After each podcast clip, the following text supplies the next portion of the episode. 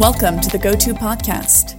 In this episode, Jørn Larsen, founder of Trifork, speaks with John LeDrew, organizational coach, and Marcus Wittwer, agile coach and mindfulness trainer. They discuss what triggers stress for developers, along with the best ways to deal with that stress. Created for developers by developers, GoTo gathers the best minds in the software community. Stay up to date with the latest in tech through GoTo's top rated events held online and in person in Chicago, Amsterdam, and Copenhagen, and by subscribing to the GoTo Conferences YouTube channel, where you can find thousands more high quality dev talks. Learn more at gotopia.tech. We are sitting here in Amsterdam at GoTo Amsterdam, and uh, in the studio here we have uh, John and Marcus and we are going to talk about uh, stress and developers, positive stress, negative stress, what can we do about it. And I'm Jørn Larsen, I'm from the GoTo organization. I'm very pleased to have you here. So maybe you can start introducing yourself. Sure. Hi, uh, I'm John LeDrew. Um, I was speaking today on psychological safety in teams. Um, I've been um, kind of IT consultant and software engineering consultant and agile coach for about 20 years. Um, and uh, yeah, it kind of wraps me up.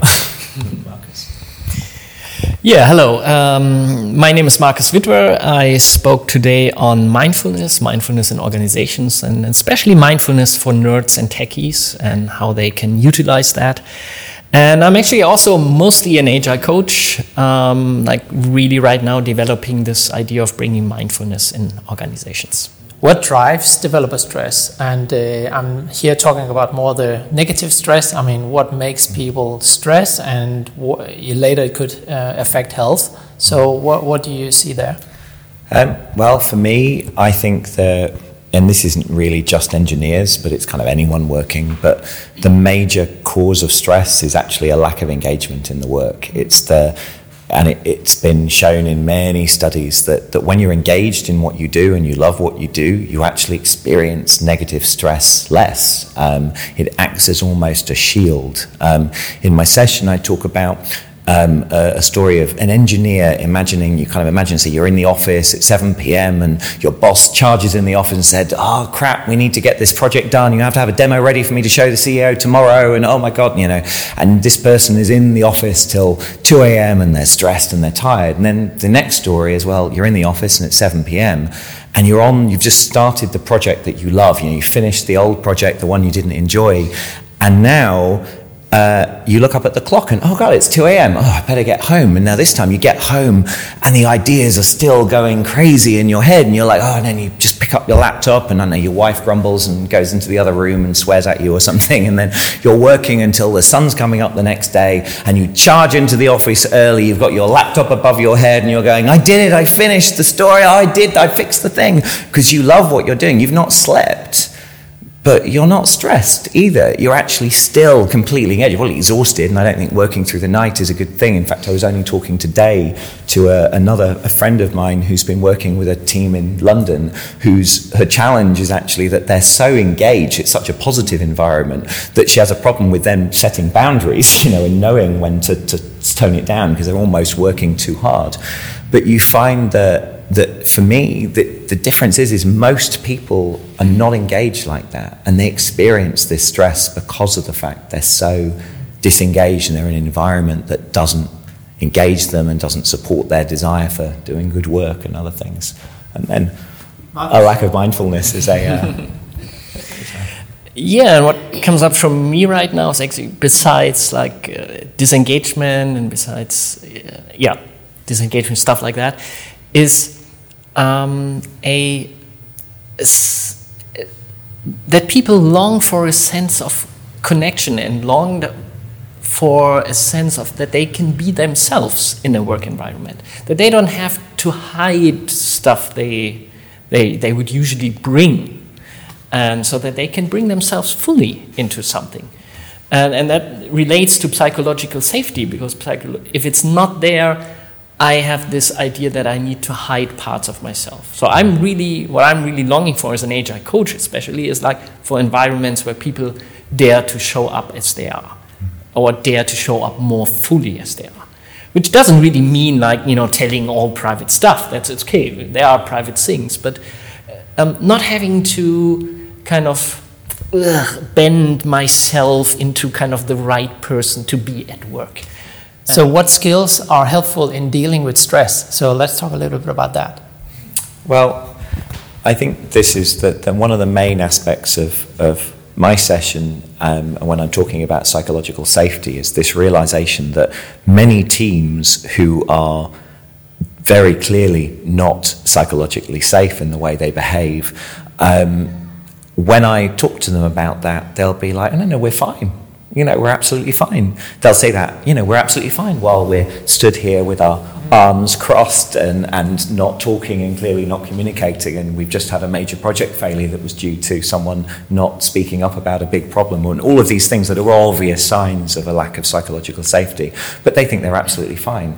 And one of the reasons, and this kind of leads well into um, what Marcus was talking about today on mindfulness, is, is this lack of awareness of lack of self-awareness of how they are, and I, I call it paying attention. It's, it's really what I call a, a subset of mindfulness. So it's mindfulness is a far more broader brush on, on kind of self-awareness and, and sense of self. This is very focused on how do I feel right now as an engineer or a, a person, part of a team, do I feel that I can be authentic? Can I be present as me right now? Or are there bits of me that I'm not bringing. You know, I don't need to talk about them. It's almost that you said that you don't have to bring all of yourself, but it's not just, it's more like, do I feel like if I did open up about that thing I haven't yet, that that would be okay? Or is that not okay? You know, is it okay for me to talk about my challenges in life or the fact I'm tired this morning, whatever it might be? Um, is it okay for me to say, that I have, uh, know, that I, I don't understand this technology that well. You know, that, it seems everyone knows this technology really well. I'm the only one that hasn't used it before. Um, is it okay for me to say I don't know how I fit into this project and I'm not quite sure who I should be working with or what I should be doing? Um, and becoming more mindful as an individual of how that works and how you are really, really helps and then allows the teams to um, allows teams as they kind of grow that shared mindfulness to, to I find to actually begin to have conversations about safety and recognize that as a group before they yeah before that they're, they're often stuck. It's like you can't solve a problem that you you can't even talk about you can't even describe or, or have an awareness of. So yeah so.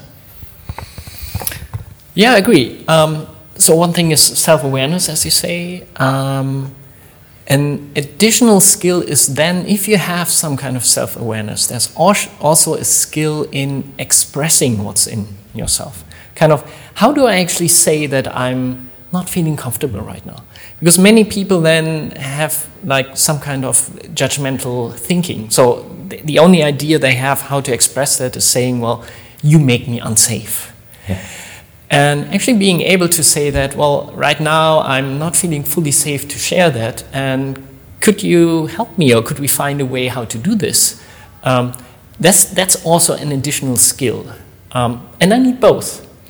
And the interesting thing, what comes with self awareness, so if I know better how I am myself, it, it's usually also developing empathy. Because if I know, if I have a good sense of how I am and I have a good actually embodied sense of feeling how I am, then this automatically develops feeling, sensing how the other person is. And that, again, creates a lot of safety. So if there is even a few people having a high skill in self-awareness and empathy, it kind of invites the others to open up themselves too. So you actually mentioned mindfulness, and um, so maybe we can talk a little bit about uh, to to to get it closer because I think a lot of our audience they might not know. Okay, they heard the term, but let's elaborate a little bit on on what is it and and uh, define it and get a little bit deeper. So I think the first thing uh, to say uh, that's important is that there's mindfulness practice. Um, so the practice of mindfulness is actually like being able to focus on something you choose. So it's a skill often of concentration. Um, and the interesting thing is that you can actually practice that. It's, it's really basically training, training your mind to be focused. And then depending on you know what kind of school of mindfulness you follow and what kind of person you read, Um, they define mindfulness as a combination of um, concentration, so being able to focus, but then also having or gaining clarity. And that's exactly the clarity we were just talking about. Clarity meaning um, gaining insight in what's going on in yourself. Um, and the third thing uh, is usually called equanimity. equanimity means um, not being so attached to positive experiences because that creates pain when they go away, and that's just, life is like that; they will go away. And also being not so um, kind of yeah, in a negative way, touched by by, by negative experiences. Um, because yeah, it's also part of what happens. Yeah. Doesn't mean that I don't care about the world anymore. It just means that I'm actually experiencing them fully, but I'm not creating additional drama about it. I'm not really, you know, making things bigger as they are. I'm experiencing things as they are, but then I'm not making them bigger. And that's basically mindfulness. And the important thing is that you can train it. It's, it's really, there's enough research around that that says that with the right practices you can train these three skills. So, sure what I can add. That's it was a, a, a, wonderfully succinct definition. I think that for me, when I think more about, I suppose, my own subset of that, which is the thing I focus on, which is this paying attention, as I call it, which is obviously a a, a very specific thing, is is when is that kind of almost encouraging people to become aware of their internal monologue. So for me, it's it's literally saying, okay, so you're in a meeting and you're sat there and you're asking yourself, well, was I able to say what I needed to say? And you think, well, actually, I didn't say what I needed to say. I don't know why I didn't say what. I, oh, so was it because that happened? Was it because someone walked in that changed how comfortable I felt saying that? Um, so that's one thing is, is kind of is how I do that, which is very much I find that a lot of the a lot of people already have an internal monologue. Just becoming and bringing your attention to that can really help.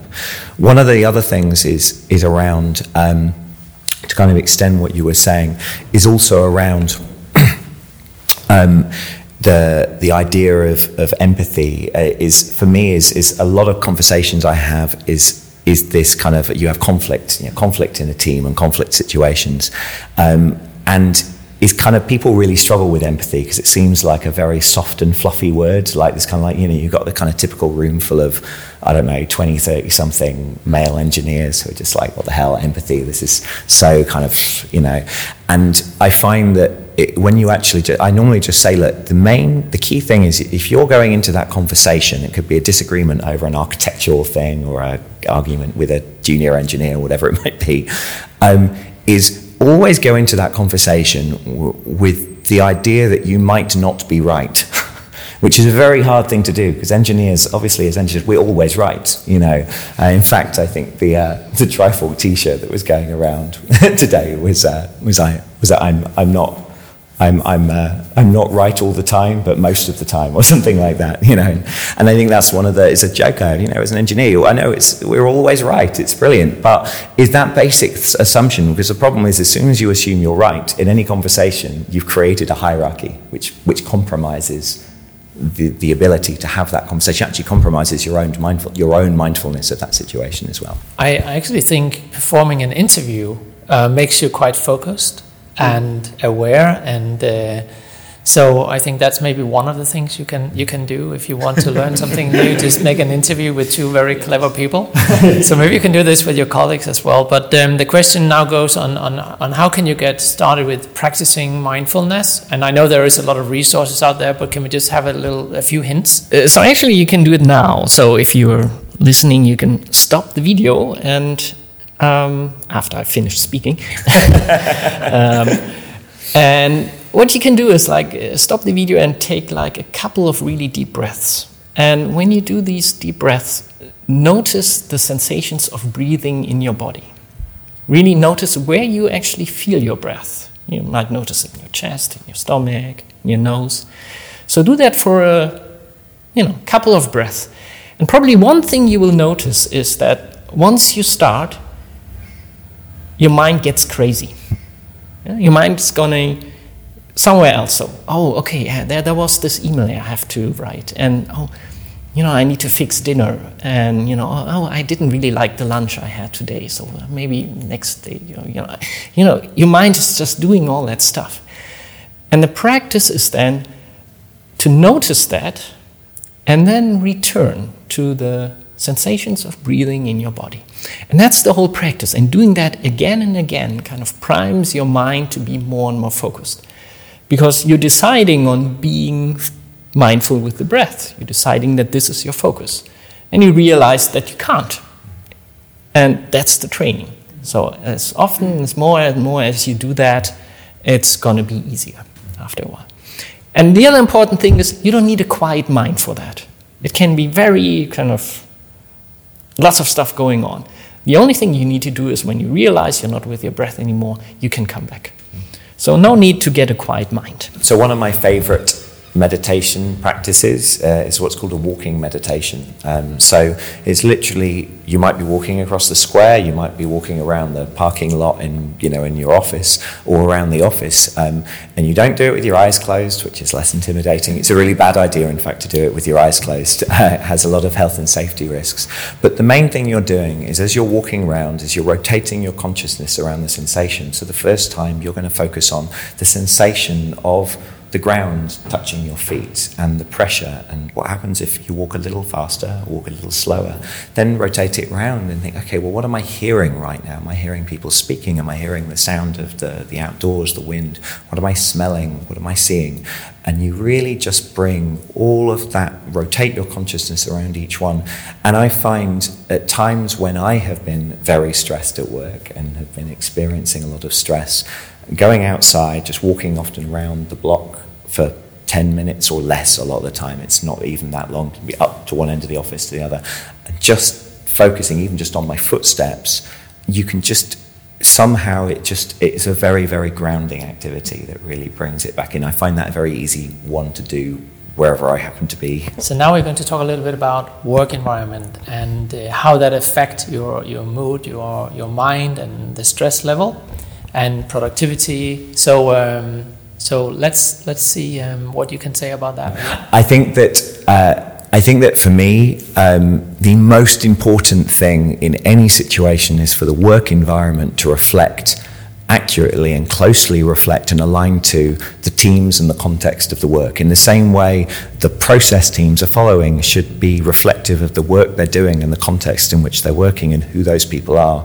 Their work should be. If your team as a team and as a group of people needs to work individually far more needs to work on their own needs to you know to be to be away. Well your space should have spaces where those people can go and work in the way they are most effective. If your teams are always wanting to be kind of uh, stood around boards and drawing and collaborating together again your space should be flexible enough to allow all the people to be stood up and stood around boards and working in the way that best supports their needs. Um, if that happens to be team rooms and small spaces or a big open house, you know, warehouse with thousands of square meters of space, well, that's right in either of those contexts. I don't think there's a specific right way that is the best way. I think it's always about um, flexibility to allow the teams to experiment and explore what works for them. And that's likely to change over time. What works day one is likely to be different on day 100 because things change all the time. Yeah, as a facilitator, I also love if there are flexible environments because then I can do stuff differently with teams. And I need this. Sometimes I need a big space for an open space conference. Sometimes I want to have people work in really small groups. Or me personally, like if I do my own work, I like to be alone. And I think there's also, uh, besides that flexibility, I think there's also this element of that people actually do have different preferences. Like for me, I'm, I'm actually more introvert, so I need to have these times where I can be alone. I cannot be constantly in a open space um, environment in, in work. Um, and I would never select an employer who, who offers me just an open space environment. I would leave. And I think that's why companies have like so many different policies, why companies, some companies have open space and they kind of thrive. But then also because like the people self-select this company. And there's another company and they just do remote work. and they don't have any office plan, and yeah, and they they are good enough that they find the people who uh, who are kind of drawn to that kind of working. And I think that's important to remember because there's no best plan. Yeah. Is there anything else like uh, cats, music, uh, whatever plans? Really Uh, I think I don't think there's so there's a, a common uh, so a pet hate of mine are organisations um, that uh, that will often have some of the worst environments for working and often some of the worst and most toxic cultures I've seen. But it's all okay because they have a foosball table and a pool table and they you know they have beer in the fridge you know and it's it's kind of like you can't use you can't actually, in fact, most, you know, it's the studies and the stuff that I um, ha- have researched is, you know, the most, the, the most important thing to motivating and engaging your team is not providing them with, you know, a, a continuous supply of, of soda and beer. It's, it's those individuals feeling that they are making progress on the work they care about.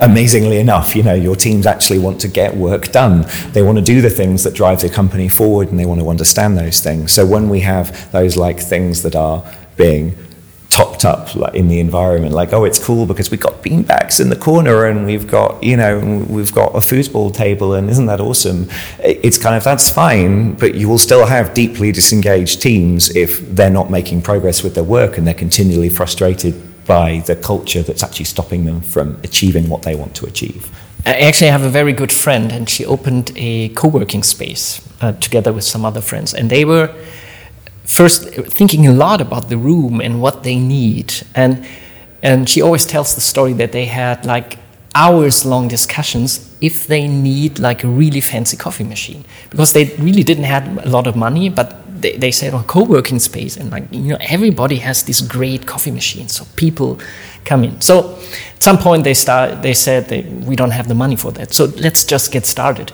And then they realized that everybody who came actually drank tea so, so the, people were really happy. They had like these 15 types of tea and you know just a kettle and everything and, and that's it. And they never got a coffee machine. So it's really not about these you know things that you provide. That you know if the team wants it yes but but really check it's it's not going to increase moral or you know motivation or whatever. Okay, one last question. Um, so um, we talked about being engaged is really important. Uh, do you have any tricks for how to be engaged? I guess you're both very engaged in what you do, and and uh, what what difference do you see between very engaged people and not engaged people? Can you elaborate a little bit on that? So I don't think there's anything that I can do to engage myself in that situation. I find that depending on the environment, and I enjoy these environments, I enjoy being in conferences surrounded, you know, having interesting conversations with intelligent people. So I find those in that an engaging environment. I find that there are other environments where I am significantly less engaged uh, in that circumstance.